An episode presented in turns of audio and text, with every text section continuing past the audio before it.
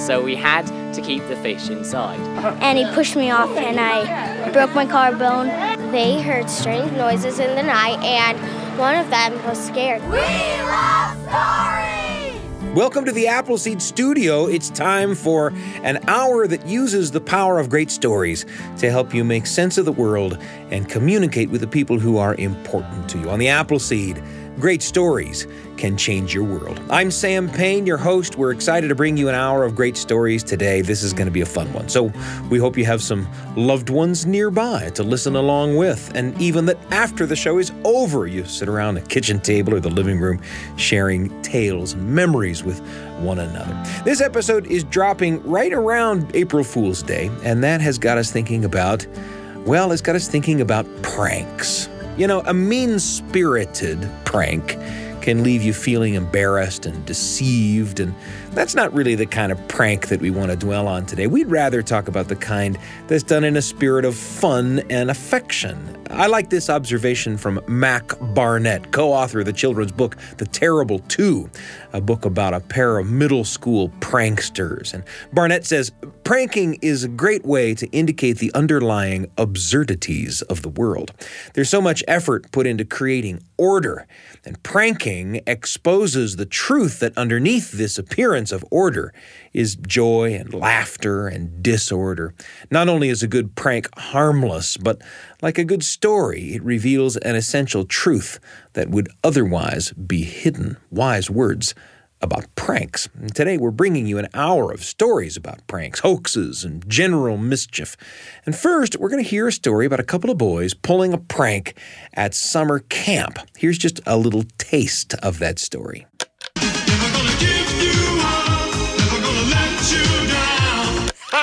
Wasn't the clip of the story. How could we do a prank episode without pranking you? You've been rickrolled. And if you're scratching your head about what rickrolling is, rickrolling is a famous internet bait and switch prank where the unsuspecting user is enticed to click on an intriguingly titled video and partway through it jarringly flips over to the music video for Rick Astley's 1987 hit song, Never Gonna Give You Up. You know, this one.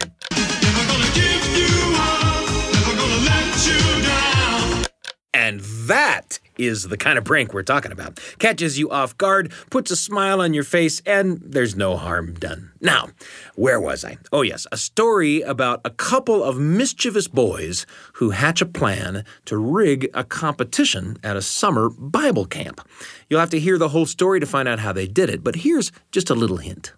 The weight of American money has very little to do with the value of American money a cryptic hint about what's to come later on in this episode of The Appleseed. The teller there is a longtime friend of the show, Bil Lepp, the West Virginia tall tale teller with, again, a kind of rowdy tale that has made him a favorite at storytelling festivals across the country, and we can't wait to bring it to you. We're also going to hear a little bit about a prank that was played on me in today's entry in the Radio Family Journal. We're looking forward to bringing that to you as well. We'll hear a staged reading of Mark Twain's satirical story about one of the most famous hoaxes in American history the hoax of the Cardiff Giant. And as I turned a dark angle of the stairway and an invisible cobweb swung in my face and clung there, oh. I shuddered as one who had encountered a phantom. That's coming up too, and a lot more. But we're going to begin with a story by Bil Lepp. Bil is ready to entertain us along with our terrific Appleseed audience with a story called Vacation Bible School in the Appleseed Performance Studio. Let's join him.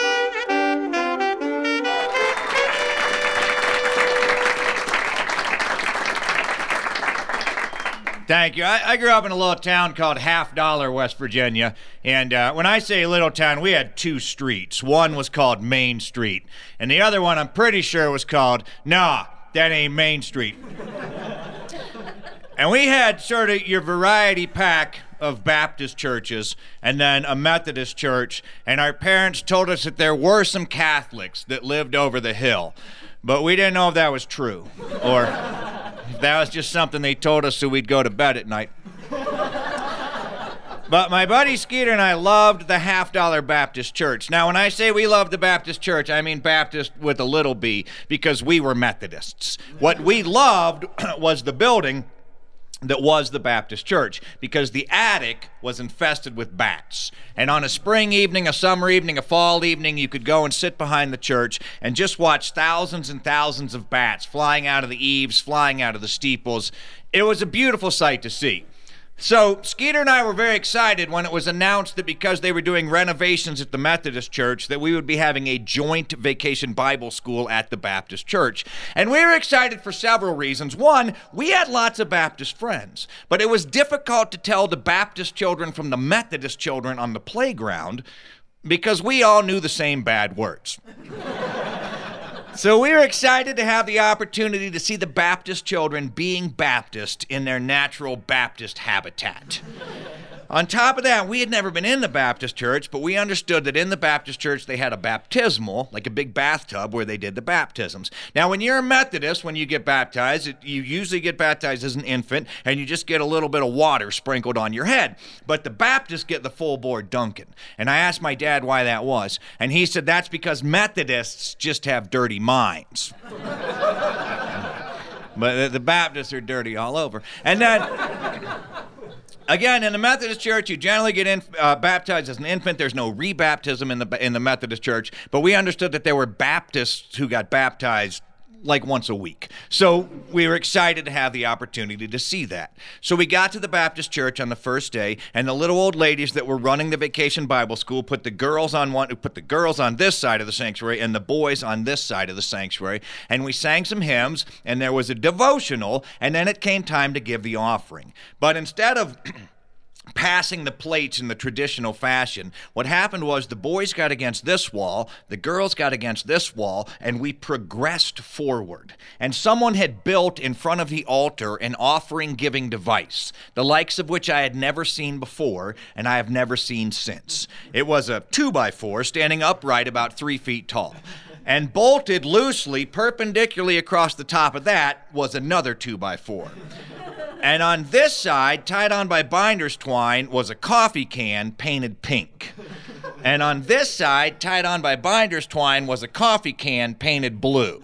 And the boys put their money in the blue can, and the girls put their money in the pink can, and whichever side went down, that gender won the offering. Yeah, that should make you a little uncomfortable. Uh, there's a lot wrong with that. And it's not even all theological. I mean, part of the problem is that the weight of American money has very little to do with the value of American money. A nickel is twice the size of a dime, but it's only worth half as much. And 10 pennies weighs more than a $100 bill. Now, my buddy Skeeter and I knew that firsthand because that winter there'd been a blizzard and we decided to go out and shovel some snow to make a little extra money. Now, I am the last of five children. which means I did not own a new article of clothing until I was 27 years old. and the worst part about that was that my two closest siblings were my sisters. So I would say to my mother, I don't want to wear girls' pants. I don't want to wear a girl's shirt. And my mother would say, There's no such thing as girls' pants. There's no such thing as a girl's shirt. And I would say, Then how come my shirt sticks out right here?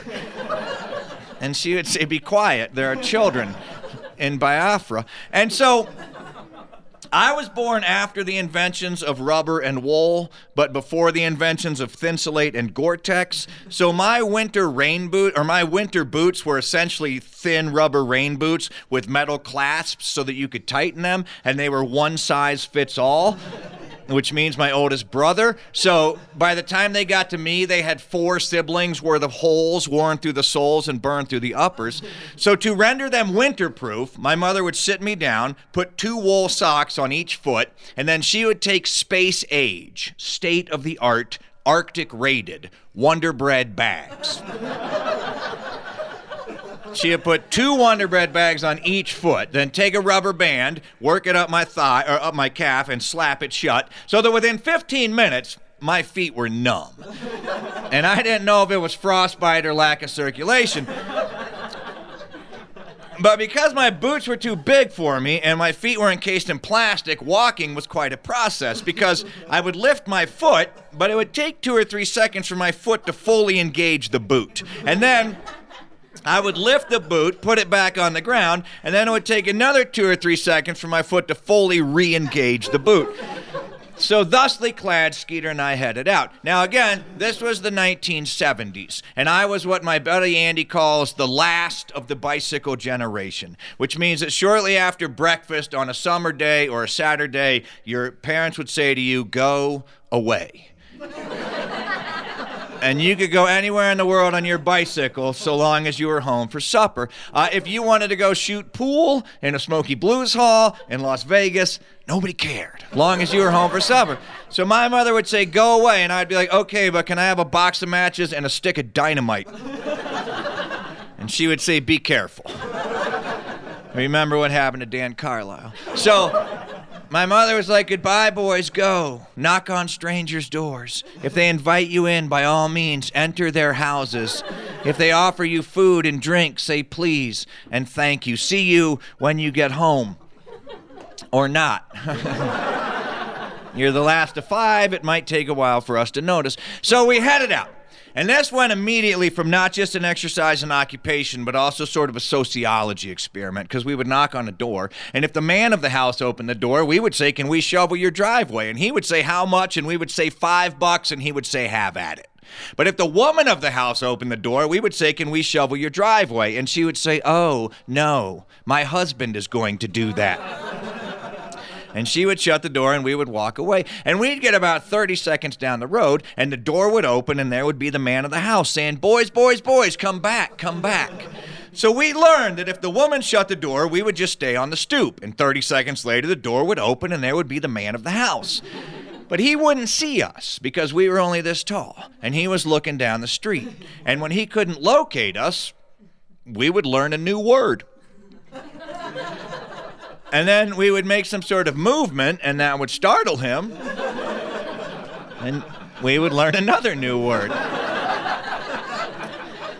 So by the end of the day, we each probably had $25, $30 cash money in our pockets. And the last house we did was a little old lady. And when we were done, she invited us in and she gave us cookies and cocoa. And then she paid us each $5. But she paid us in pennies.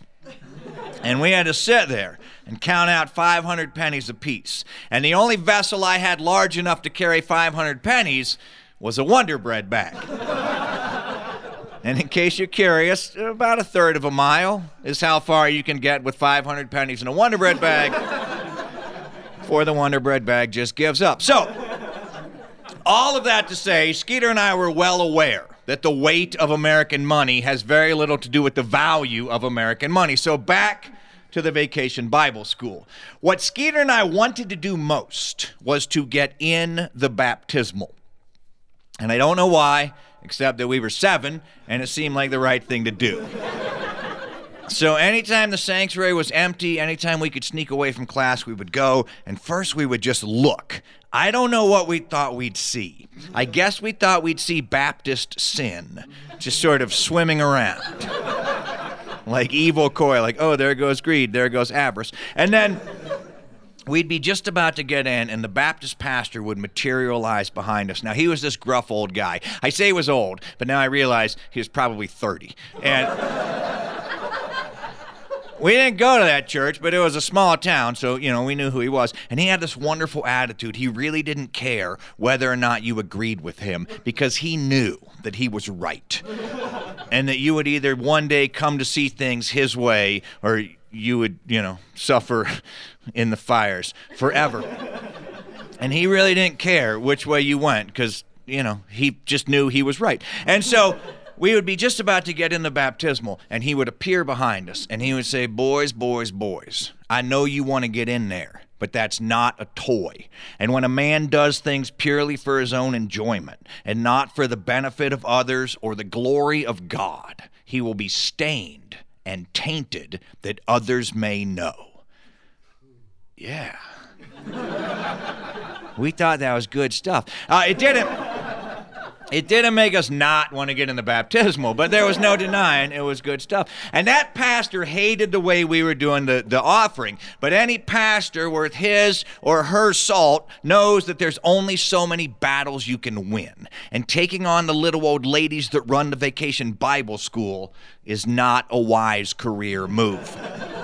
So he wouldn't tell them to quit doing the offering that way. But by Thursday, he couldn't stand it anymore. And when it came time for the devotional, he got up to do the devotional. And he didn't read a plithy little poem. No, he got up in the pulpit and he gave a full bore sermon. And he started by telling us the story of where Jesus is in the temple with the disciples and they're watching the people give the offering. And the rich guys are throwing in tons and tons of cash. And then the little old lady comes up and she puts in her two mites or her two pennies. And Jesus turns to the disciples disciples and he says to the disciples who gave the greatest offering. And one of the disciples, probably like Mark, he's like, hey, he's talking, give me the red pencil. And then.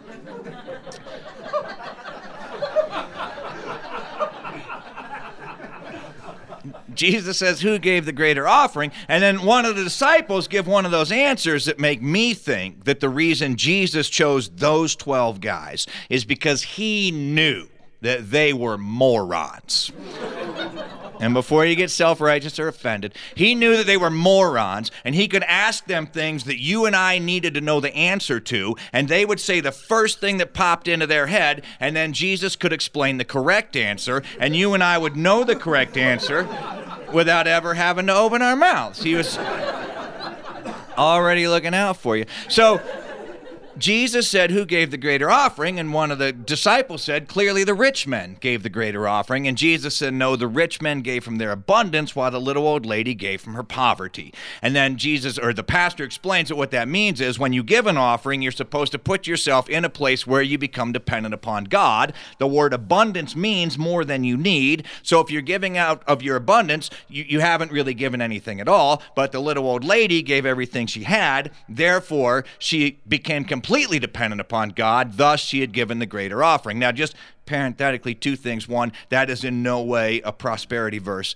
And two, on behalf of any church treasurers listening, uh, if you are giving out of your abundance, don't quit. Uh, it's not doing you any good, but the rest of us are benefiting. So, he, he said that the rich men gave from their perfidy. We didn't know what it meant either. but it seemed like a weird place to keep your money. And then he told us that if we continued to give in this perfidious way, that the demons of hell would descend upon us, snatch our souls, and drag them down to the sulfuric pits. And we were like, yeah!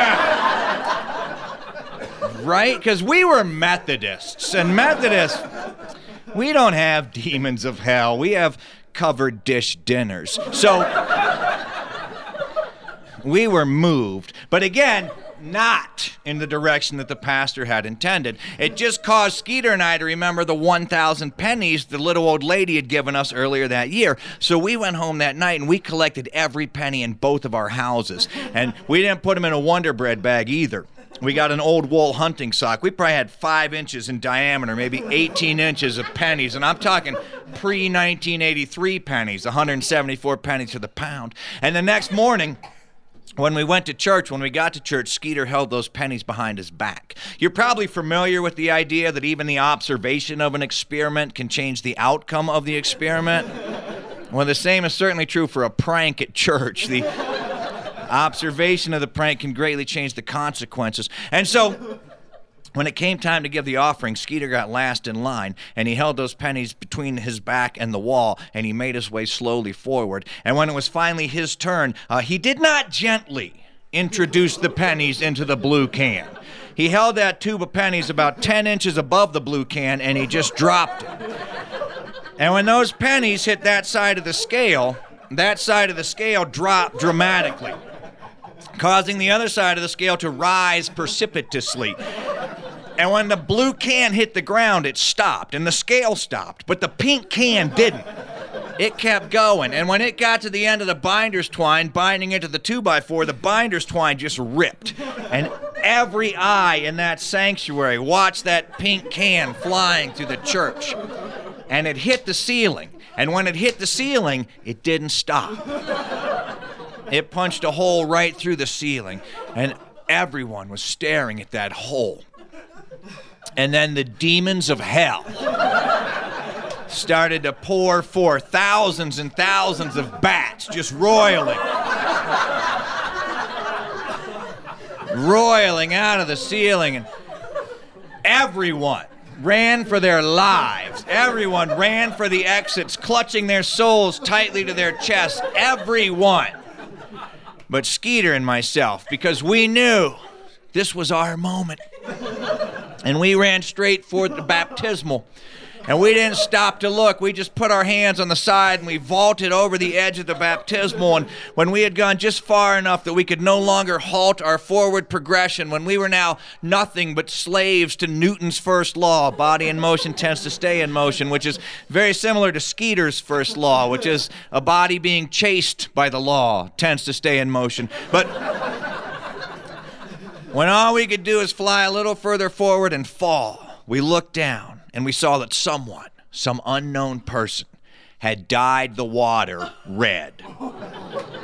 And a few minutes later, when we joined the rest of the kids on the front lawn of the church, we were limping and dripping and dyed pink.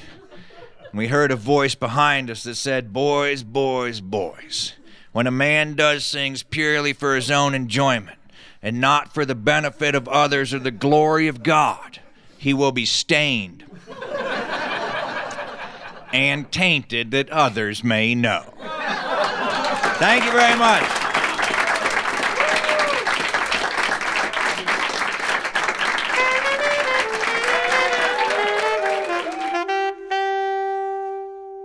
Bringing Down the House. That was Vacation Bible School, a story told for you by Bil Lepp, who not only served time as a vacation Bible school camper, but was also, for a time, a minister himself, so he knows the territory. I love that story, not just for the gut busting humor that is part of nearly every Bil Lepp story, but also because it reminds me of the place that my church community occupied in my own young life. It was a place where my spiritual feelings began to take root, nourished by a community of friends and neighbors who would treat those feelings with care. Of course, but it was also the environment in which I did all sorts of stuff. Went to the equivalent of vacation Bible school myself, sure, but also went camping and learned how to dance and worked on committees and mowed lawns and raised funds and was on stage for the first time in a church production of The Sound of Music. All the stuff of my young life that didn't revolve around school seemed to revolve around my church community. And listening to Bil's story brings back fond memories of the people I loved in that community and of all the things I learned there about everything. In a moment, we'll have a little talk back about the story we just heard, as well as a performance of a Mark Twain story and a lot more. It's all coming up. I'm Sam Payne.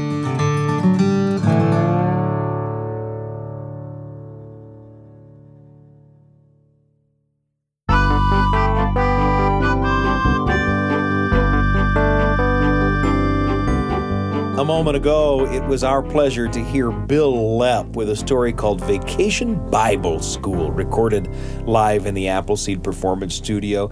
And it's time for a little talkback. I'm joined around the desk by our producer, Dr. Brian Tanner. Brian, thanks for joining me. Hey, it's great to be here. And of course, Lacey Ivy, one of our assistant producers. Lacey, thanks for joining me. Yeah, it's good to be here. And as we hear, I mean that that was a really rollicking tale.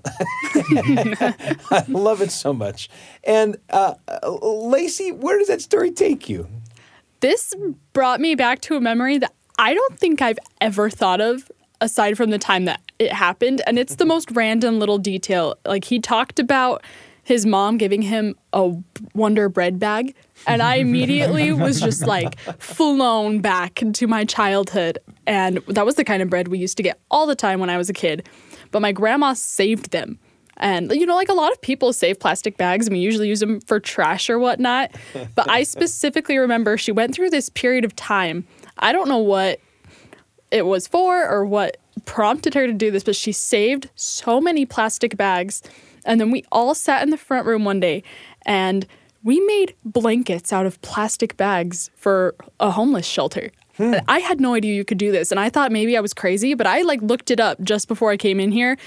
And you can find it on instructables.com on how to make a plastic blanket. Wow. I thought it was crazy.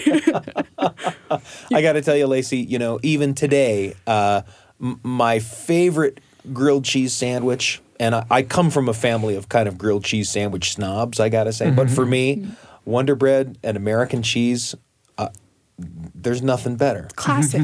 I'll- and I'll fight you. Brian, what, what, what about you? Where did that Bil Lepp story take you? You know, I've never been much of a prankster. You know, especially as a child, I was a more like, let's follow all the rules, guys, kind of kind of kid. But there were a couple times when I had decided like okay i'm going to do something. I think this will be kind of fun. And this story kind of brought back especially that moment where they're standing in line to put their coins in. And they they're knowing like okay we we got this plan. We're going to do this. I just felt that same like pit of my stomach kind of feeling like okay am i really going to do this am i really going to do this naughty thing and uh and a lot of times i would just kind of back out and be like Yeah, no yeah. no no i can't go through with it but yeah it took me back to that place of just des- of deciding like am i going to go through and actually do this thing We love sharing with you the thoughts and memories that come to us as we listen to the stories here on the show. I've got one myself. It's today's entry in the Radio Family Journal. The Radio Family Journal with Sam Payne. A tiny little story for you and your family. Right when you need it. On the Appleseed.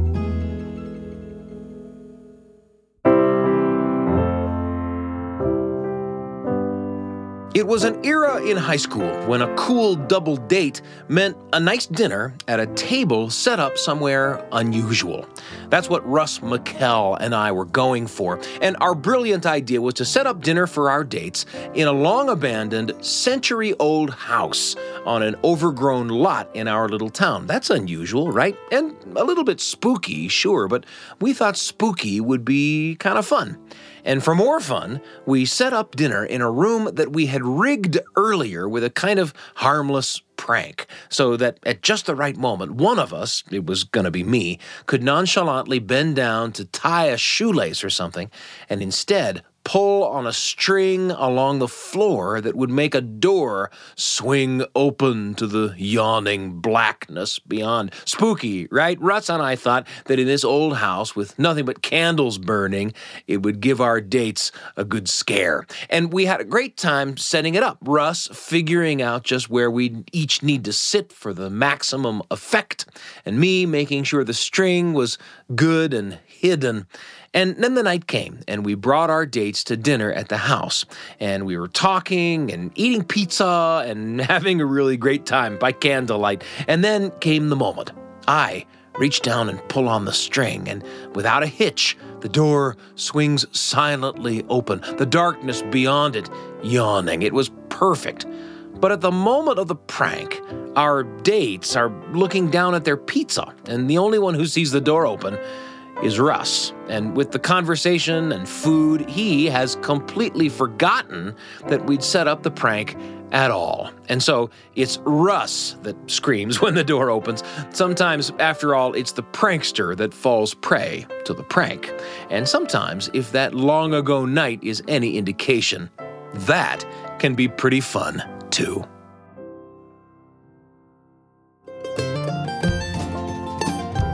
Radio Family Journal with Sam Payne. A tiny little story for you and your family. Right when you need it. On the Appleseed. Thanks for joining us for that entry in the Radio Family Journal. It's been a pleasure to sit around the desk with Brian Tanner and Lacey Ivy. Guys, thanks for joining me. yeah, thanks for having us. yeah thanks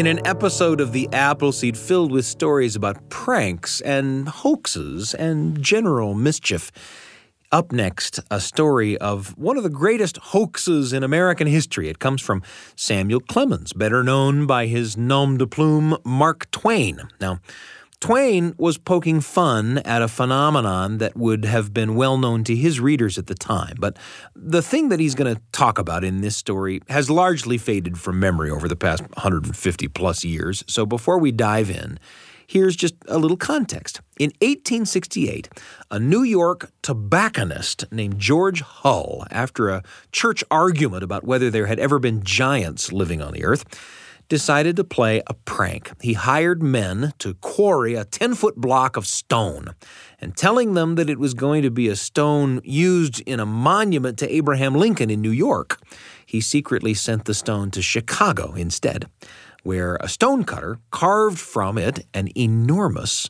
anonymous man. The stone was aged with special acids and stains and beaten with knitting needles to make it look like it had pores. Then Hull hired men to bury the enormous man on the farm of his cousin, William Newell, in Cardiff, New York. And finally, Hull hired men to dig a well on the farm, where they discovered the giant. Touted as the petrified remains of an ancient man, people came by the wagon load, gladly handing over money again and again for a glimpse of the fabulous Cardiff giant. The giant was eventually sold to a syndicate of investors who took the giant to Syracuse, where it drew such crowds that P.T. Barnum offered them $50,000 for it. And when they refused to sell, Barnum sent men to secretly measure and recreate the giant in wax. Well, he exhibited his wax giant in New York City, insisting to a ravenous public that this was the real Cardiff giant and the other was a fake. In reference to a gullible public still shelling out the dough to witness one side or the other of this battle of giants, the head of the syndicate that now owned the original fake told reporters, There's a sucker born every minute. Words that would, in time, come to be incorrectly attributed to the owner of the fake giant, Mr. Barnum. The owners of the original Cardiff giant sued Barnum for calling his giant the real giant and theirs the fake one. But the judge ruled that Barnum could not be penalized for calling a fake giant a fake. Mark Twain gets his digs in with this tale recorded live as a Reader's Theater piece before our terrific studio audience. The readers here are Suzanne Christensen, Noah and Leah Kershisnik, and me. Here's A Ghost Story by Mark Twain.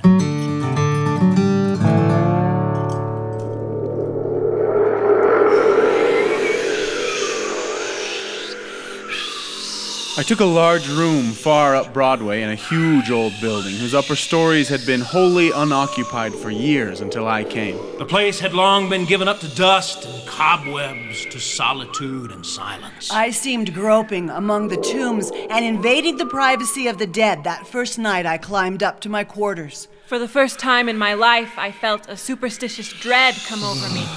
And as I turned a dark angle of the stairway and an invisible cobweb swung in my face and clung there, oh. I shuddered as one who had encountered a phantom. I was glad enough when I reached my room and locked out the mold and darkness. A cheery fire was burning in the grate, and I sat down before it with a comforting sense of relief.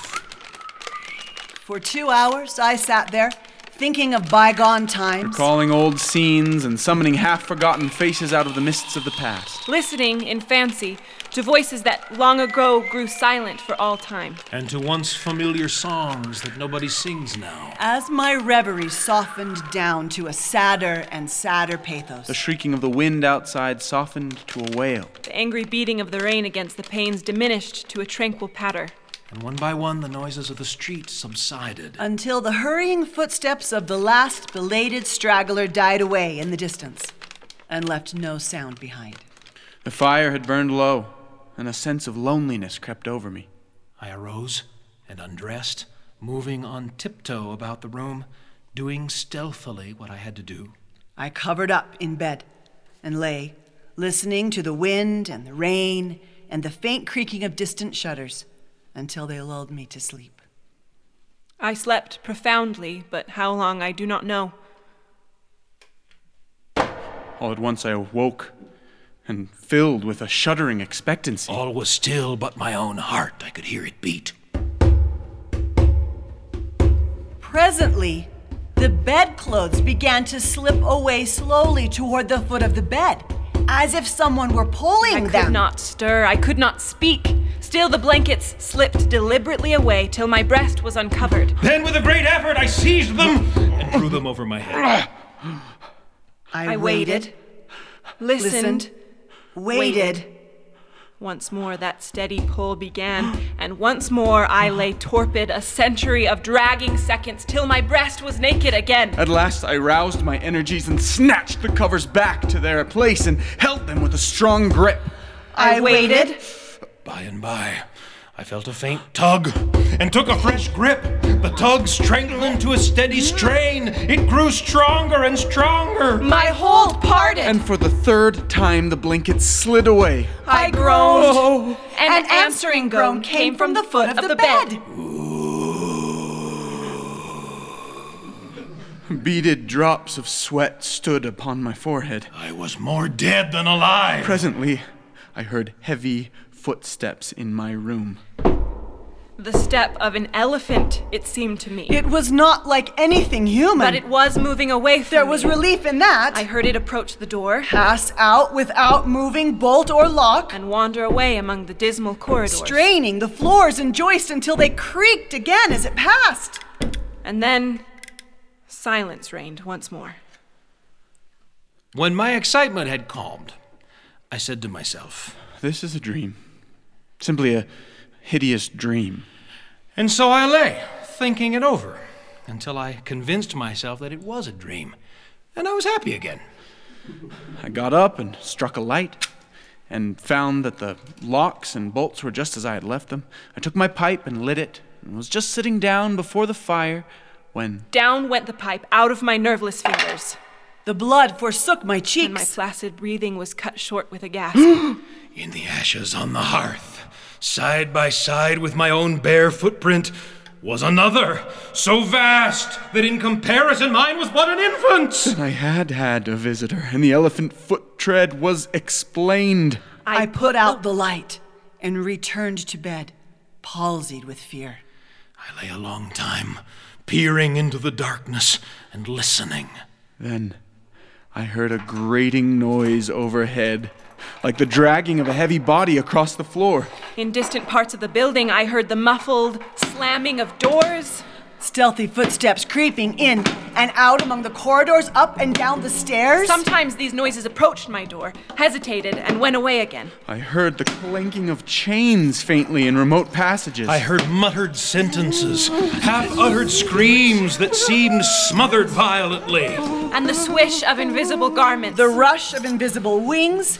Then I became conscious that my chamber was invaded, that I was not alone. I heard sighs and breathings about my bed, and mysterious whisperings. Three little spheres of a soft phosphorescent light appeared on the ceiling directly over my head, clung and glowed there a moment, and then dropped. Two of them upon my face and one upon the pillow. They spattered liquidly and felt warm. Intuition told me they had turned to gouts of blood as they fell, and I needed no light to satisfy myself of that. I saw pallid faces dimly luminous and white uplifted hands. The whispering ceased, The voices and the sounds. and a solemn stillness followed. I, I waited, waited and listened. I felt that I must have light or die. I was weak with fear. I slowly raised myself up toward a sitting posture, and my face came in contact with a clammy hand! Oh, I fell, back, like a stricken invalid. Then I heard the rustle of a garment. It seemed to pass to the door and go out. When everything was still once more, I crept out of bed, sick and feeble, and lit the gas with a hand that trembled as if it were aged with a hundred years. In the same moment, I heard that elephantine tread again. I noted its approach. Nearer and nearer along the musty halls, and dimmer and dimmer the light waned. The tread reached my very door and paused. The light had dwindled to a sickly blue. And all things about me lay in a spectral twilight. The door did not open, and yet I felt a faint gust of air fan my cheek, and presently was conscious of a huge, cloudy presence before me. I watched it with fascinated eyes. A pale glow stole over the thing. Gradually, its cloudy folds took shape. An arm appeared, then legs, then a body, and at last a great, sad face looked out of the vapor. Stripped of its filmy housings, muscular and comely, the majestic Cardiff giant loomed above me. All my misery vanished. For a child might know that no harm could come with that benignant countenance. My cheerful spirits returned at once, and in sympathy with them, the gas flamed up brightly again. Never a lonely outcast was so glad to welcome company as I was to greet the friendly giant. I said. Why is it nobody but you? Do you know I have been scared to death for the last two or three hours? I am most honestly glad to see you. I wish I had a chair. Here, here, don't try and sit down on that thing. But it was too late. He was in it before I could stop him, and down he went. I never saw a chair shivered so in my life. Stop, stop, you'll ruin every. Too late. There was another crash, and another chair was resolved to its original elements. Confound it, haven't you got any judgment at all? Do you want to ruin all the furniture on the place? Here, here, you petrified fool. But it was no use. Before I could arrest him, he had sat down on the bed, and it was a melancholy ruin. Now, what sort of a way is that to do? First, you come lumbering about the place, bringing a legion of vagabond goblins along with you to worry me to death, and then, when I overlook an indelicacy of costume which would not be tolerated anywhere by cultivated people except in a respectable theater, you repay me by wrecking all the furniture you can find to sit down on. And why will you? You damage yourself as much as you do me. You've broken off the end of your spinal column and have littered up the floor with chips of your hams till the place looks like a marble yard. You ought to be ashamed of yourself. You are big enough to know better. Well, I will not break any more furniture. But what am I to do? I've not had a chance to sit down for a century. And the tears came into his eyes. Poor devil. I said. Should not have been so harsh with you. Eh, and you're an orphan too, no doubt. Uh, but sit down on the floor here. Nothing else can stand your weight. And besides, we cannot be sociable with you away up there above me. I want you down where I can perch on this high stool and gossip with you face to face. So he sat down on the floor and lit a pipe, which I gave him. Threw one of my red blankets over his shoulders. Inverted my bath on his head, helmet fashion, and made himself picturesque and comfortable. Then he crossed his ankles while I renewed the fire and exposed his prodigious feet to the grateful warmth. I noticed he looked tired, and I spoke of it. Tired? He said. Well, I should think so. I will tell you all about it since you've treated me so well. I am the spirit of the petrified man that lies across the street there in the museum. I'm the ghost of the Cardiff giant. I can have no rest, no peace, till they've given that poor body burial again out there under Newell's farm. I love that place. I love it as one loves his old home. There's no peace for me like the place, the peace I feel when I'm there. Now, what was the most natural thing for me to do to make men satisfy this wish? Terrify them into it! Haunt the place where the body lay. So I haunted the museum night after night. I even got other spirits to help me. But it did no good, for nobody ever comes to the museum at midnight. well, then it occurred to me to come over the way, haunt this place a little while.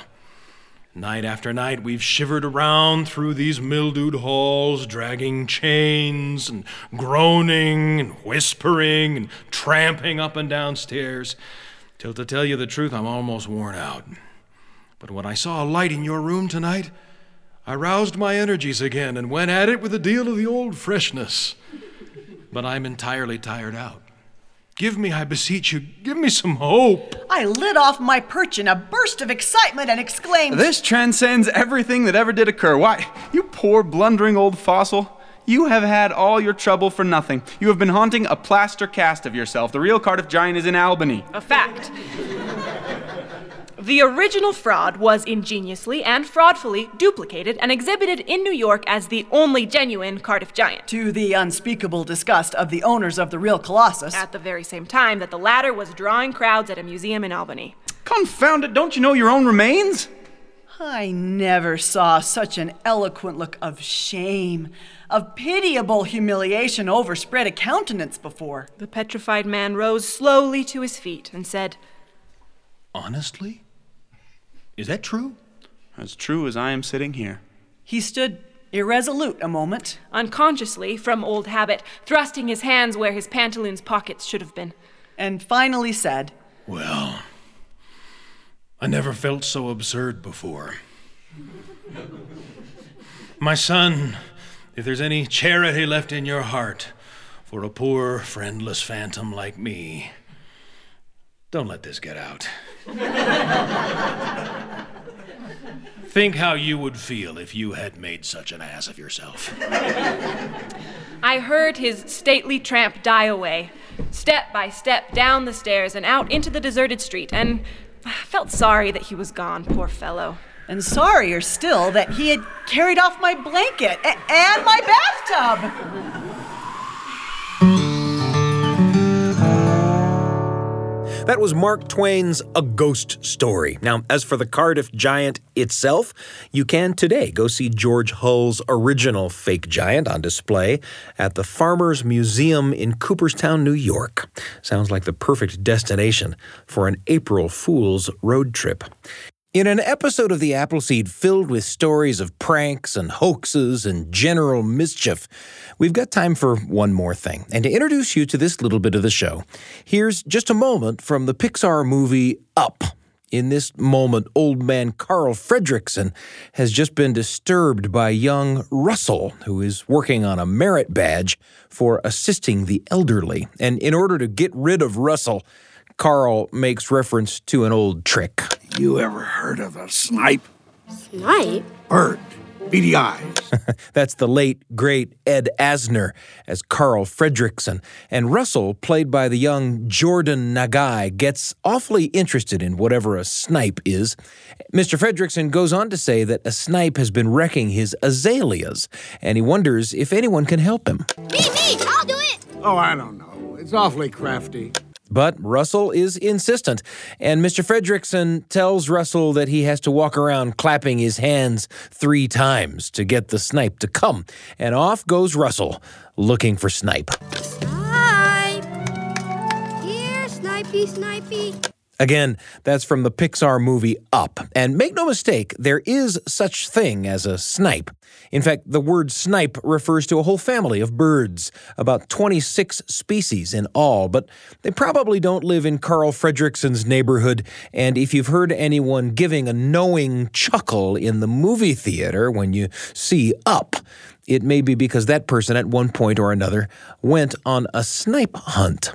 What's a snipe hunt? Well, if you've ever been on one, you know. And if you haven't, maybe it's enough to say that this episode of The Apple Seed is all about pranks, hoaxes, and general mischief. Let's leave it at that, perhaps. Except to add that references to snipe hunts go all the way back to the 1840s. And in every generation from that time to this, first time campers have been treated to snipe hunts by older, more experienced campers. But why take our word for it? It's happened to a lot of people. So we found a lot of people to tell you what a snipe hunt is like. And it's probably safe to let the snipe out of the bag and tell you that not a single snipe was harmed in the making of this recording.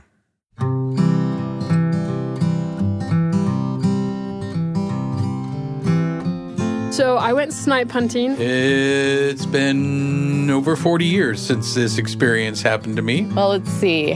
I was around 12 years old. And we were at a camp. Maybe I was 10. Went to a girls' camp. Uh, but I remember being a Cub Scout. I was a Boy Scout. My dad was on the uh, camp out with me. All of the leaders kept talking about all day long how we were going to go snipe hunting. And they'd been talking about snipe hunting the entire summer. Nobody had ever seen one before. Part of the initiation was to go snipe hunt- hunting. Uh, so just, you know, wandering around all day long. Are you going to go hunting? Are you going to go hunting? Hyping it up for me, and I was a little nervous. I didn't exactly know what to expect. I have to go hunting. Uh, Come on. We got to be, we got to buck up. It's like nighttime and it's dark. and how scary they were, and how sometimes bad things could happen, and what would happen if we got bit. And so we had to be really careful. And they like pull us out of our tents, and we're like, they're like, we're going snipe hunting. You know, the older girls. And we were just scared. It was pitch black. We went out into the woods in the middle of the night. And We're just walking around in the dark. I had dressed appropriately in camouflage that had been purchased from the Army Navy surplus. Uh, I even did the uh, the grease paint under my eyes because I didn't want the snipe to find me. So we all went and we got some mint toothpaste and put it right under our eyes because snipes don't like the smell of mint. so I, I don't think it was uh, super planned. Was- uh, my dad has a, a like a burlap sack. So we went out. It was pitch black. We're in this this group of probably about 20 girls. We're all linked arms, and they put one older girl with every new girl. So there's probably about five or six of us that had never done this before. We all get in a big group and we go out. I think I remember making noise or something. Like maybe we were like clapping and making some noise to get them to come out. All of a sudden, we get to this clearing where there's a lot of bushes around. We start hearing this rustling in all the bushes, and then we see some little beady eyes in the bushes. Do you hear it? There's a snipe over there. And they're like, oh my gosh, the snipes, the snipes. And my dad comes up with the bag. Got one. I got one. I don't know what the odds are. We did. We did find some snipes. Did I catch a snipe? No, I did not. But you know what? My dad, my dad caught two, two snipes in his gunny sack. And yes, it was a gunny sack. And go gather around the fire so you can see it. And I just started bawling. I just lost it at this point. I was so scared. There were snipes all around us. Yes, yeah, we all want to see it. We're all excited. We all want to see it. And he opens up the bag and there's nothing there and he throws the bag at us. And it was just at that point we are like, huh? Did I get to see the snipe? Well, my dad, a notorious catch and release fisherman, also a catch and release snipe hunter. And they told us it was all just a joke. They had some girls out in the bushes with some lasers for the red eyes of the snipes. He told me that he, yes, in fact, captured two snipes, put them in the gunny sack, but then had to let them go.